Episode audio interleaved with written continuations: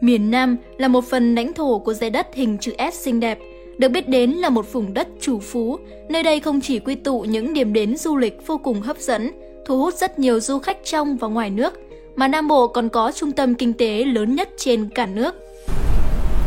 Đất phương Nam, nơi thấm đẫm huyền thoại 300 năm khẩn hoàng mở đất, nơi sản sinh ra những vị anh hùng đánh giặc giữ nước, khí phách hiên ngang, cùng những người dân hồn hậu chất pháp, trọng nghĩa trọng tài, làm nên một truyền thống văn hóa văn minh sông nước, mang đậm hương sắc của con người nàng Nam. Tuy nhiên, không nhiều người hiểu rõ Nam Bộ có lịch sử hình thành như thế nào. Trong số phát sóng của tiêu đề lịch sử ngày hôm nay, hãy chúng ta hãy cùng tìm hiểu về lịch sử về vùng đất Nam Bộ.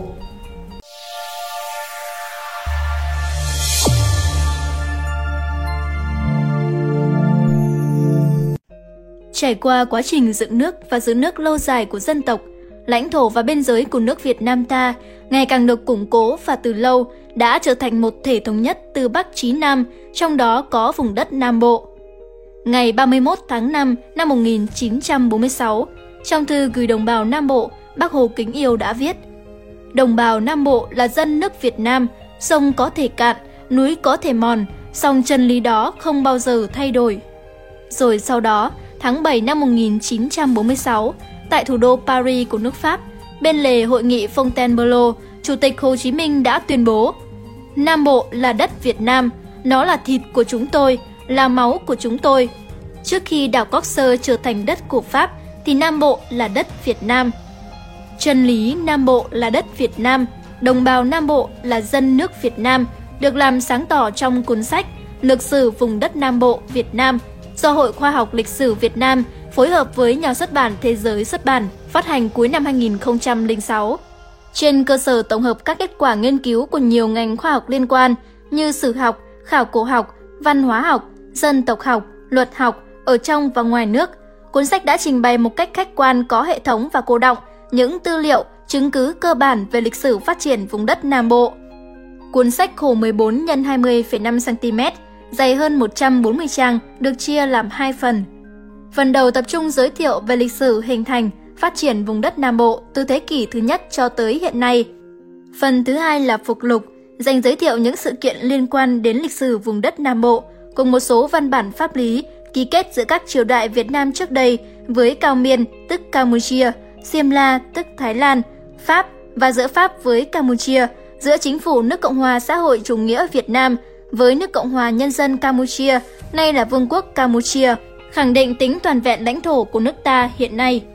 Theo các thư tịch cổ, vào đầu công nguyên trên lãnh thổ Việt Nam hiện nay xuất hiện ba trung tâm văn minh và nhà nước vào loại sớm nhất ở Đông Nam Á là Trung tâm Văn hóa Đồng Sơn và nước Văn Lang Âu Lạc ở miền Bắc, Trung tâm Văn hóa Sa Huỳnh và nước Lâm Ấp Champa ở miền Trung, Trung tâm Văn hóa Ốc Eo và nước Phù Nam ở phía Nam.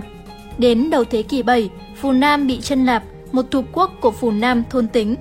Song chân lạp đã không có điều kiện để quản lý và khai thác vùng đất này. Sự sầm uất và trù phú của Nam Bộ là công lao khai phá của nhóm cư dân, chủ yếu là người Việt từ cuối thế kỷ 16, nhất là vào thế kỷ 17, 18 và đầu thế kỷ 19. Chú Nguyễn là người bảo hộ cho quá trình khai phá và thiết lập chủ quyền ở Nam Bộ một cách hòa bình, hữu nghị, không phải do chiến tranh. Từ thế kỷ 17, các chúa Nguyễn đã tổ chức các đơn vị hành chính, sắp đặt quan cai trị, lập sổ sách quản lý dân đình, ruộng đất và định ra các loại thuế. Phủ Gia Định thành lập năm 1698, gồm hai dinh Trấn Biên, Biên Hòa và phiên trấn Gia Định, quản lý hơn 4 vạn hộ. Sau năm 1744, vùng đất từ Nam Hoành Sơn đến mũi Cà Mau được chia làm 12 dinh, trong đó vùng đất Nam Bộ chia thành 4 dinh, Trấn Biên, Phiên Trấn, Long Hồ và Hà Tiên. Trừ Hà Tiên lúc đầu còn là một dinh phụ thuộc, mỗi dinh quản hạt một phủ, dưới phủ có huyện, tổng hay xã. Từ đó, về cơ bản tổ chức hành chính trên vùng đất Nam Bộ đã được kiện toàn. Triều Nguyễn, vua Gia Long, thành lập năm 1802, tiếp tục sự nghiệp của các chúa Nguyễn, đã hoàn thiện hệ thống hành chính và thống nhất quản lý trên quy mô cả nước. Năm 1836, vua Minh Mạng cho lập sổ địa bạ toàn bộ lục tỉnh Nam Kỳ. Năm 1817, vua Gia Long cho đào kênh Thoại Hà. Đầu những năm 20, vua Minh Mạng cho đào kênh Vĩnh Tế, nối Châu Đốc và Hà Tiên. Ý thức sâu sắc đối với chủ quyền lãnh thổ, các chúa Nguyễn đã đánh bại các cuộc tiến công xâm phạm lãnh thổ của quân Xiêm. Tiêu biểu cho ý chí bảo vệ chủ quyền lãnh thổ là chiến thắng rạch gầm, xoài mút của Tây Sơn do Nguyễn Huệ chỉ huy vào năm 1785. Sang thế kỷ 19, các vua Nguyên đã cho xây dựng hệ thống các đồn lũy, chấn thủ dọc theo biên giới để bảo vệ chủ quyền quốc gia trên vùng đất Nam Bộ. Khi thực dân Pháp xâm lược Việt Nam vào năm 1858, đánh chiếm Nam Bộ, người dân Nam Bộ đã đoàn kết kháng chiến chống ngoại xâm. Đặc biệt, từ khi có Đảng Cộng sản Việt Nam lãnh đạo năm 1930, nhân dân Nam Bộ đã kiên cường chiến đấu, góp phần vào thắng lợi của cách mạng tháng 8 và tiến hành hai cuộc kháng chiến chống Pháp, chống Mỹ, đi đến thắng lợi hoàn toàn cùng nhân dân cả nước xây dựng Tổ quốc Việt Nam hòa bình, độc lập, thống nhất, toàn vẹn lãnh thổ từ ải Nam Quan đến mũi Cà Mau. Văn bản các hiệp ước quốc tế đã khẳng định chủ quyền của Việt Nam trên vùng đất Nam Bộ. Tháng 12 năm 1845, ba nước An Nam, tức Việt Nam, Siêm tức Thái Lan và Miên tức Campuchia đã ký một hiệp ước, trong đó thừa nhận 6 tỉnh Nam Kỳ thuộc Việt Nam. Năm sau, tức năm 1846, Triều Nguyễn và Siêm lại ký một hiệp ước có nhắc lại điều đó. Đây là hiệp ước mà sau này Cao Miên cũng tham gia. Như vậy, đến năm 1845, các nước láng giềng với Việt Nam, trong đó có Campuchia, đã ký các văn bản pháp lý chính thức công nhận vùng đất Nam Bộ là của Việt Nam. Năm 1858, Pháp tấn công Nam Bộ, rồi lần lượt chiếm 6 tỉnh Nam Kỳ. Triều Nguyễn đã điều động quân đội tiến hành chống Pháp. Khi triều đình tỏ rõ sự bất lực, thì cộng đồng dân cư Việt Nam ở Nam Bộ, cả người Việt, Khmer, Hoa và Chăm đã đoàn kết chiến đấu không khoan nhượng với quân xâm lược. Khi kháng chiến thất bại, Triều Nguyễn đã đứng ra ký các hiệp định nhượng cho Pháp ba tỉnh miền Đông năm 1862 và ba tỉnh miền Tây năm 1874. Sau khi lập ra Liên bang Đông Dương, trên cơ sở nghiên cứu lịch sử thực thi chủ quyền trên vùng đất Nam Bộ, Pháp đã tiến hành hoạch định biên giới giữa Nam Kỳ và Campuchia theo luật của nước Pháp. Việc khảo sát, đo đạc trên thực địa do các chuyên gia Pháp và Campuchia thực hiện. Năm 1889, Pháp và Campuchia đã ký một loạt các văn bản pháp lý về hoạch định văn giới cắm mốc biên giới giữa Nam Kỳ và Campuchia. Tất cả các văn bản pháp lý này đều khẳng định vùng đất Nam Kỳ thuộc về Việt Nam. Ngày 4 tháng 6 năm 1949, trước những thắng lợi liên tiếp của nhân dân Việt Nam trong cuộc kháng chiến chống Pháp, Tổng thống Pháp Orion đã ký bộ luật số 49 gạch ngang 733 trả lại Nam Kỳ cho chính quyền bảo đại. Trong bộ luật còn có chữ ký của Thủ tướng và Bộ trưởng Bộ thuộc địa Pháp. Về quyết định này, chính phủ Pháp đã có thư chính thức gửi quốc vương Norodom Sihanouk, trong đó có đoạn Về pháp lý và lịch sử, không cho phép chính phủ Pháp chủ tính các cuộc đàm phán song phương với Campuchia để sửa lại các đường biên giới của Nam Kỳ, vì Nam Kỳ đã được An Nam nhượng cho Pháp theo các hiệp ước năm 1862 và năm 1874.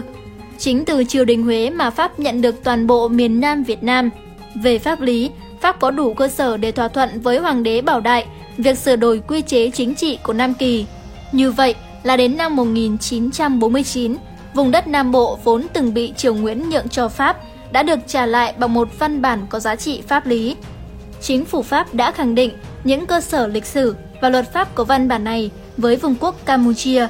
Từ đó về sau, chủ quyền Việt Nam trên vùng đất Nam Bộ được tất cả các hiệp định có giá trị pháp lý quốc tế thừa nhận như Hiệp định Geneva năm 1954 giữa nước ta và Pháp ký, Hiệp định Paris năm 1973 giữa nước ta và Mỹ ký, được cộng đồng quốc tế trong đó có Lào và Campuchia thừa nhận.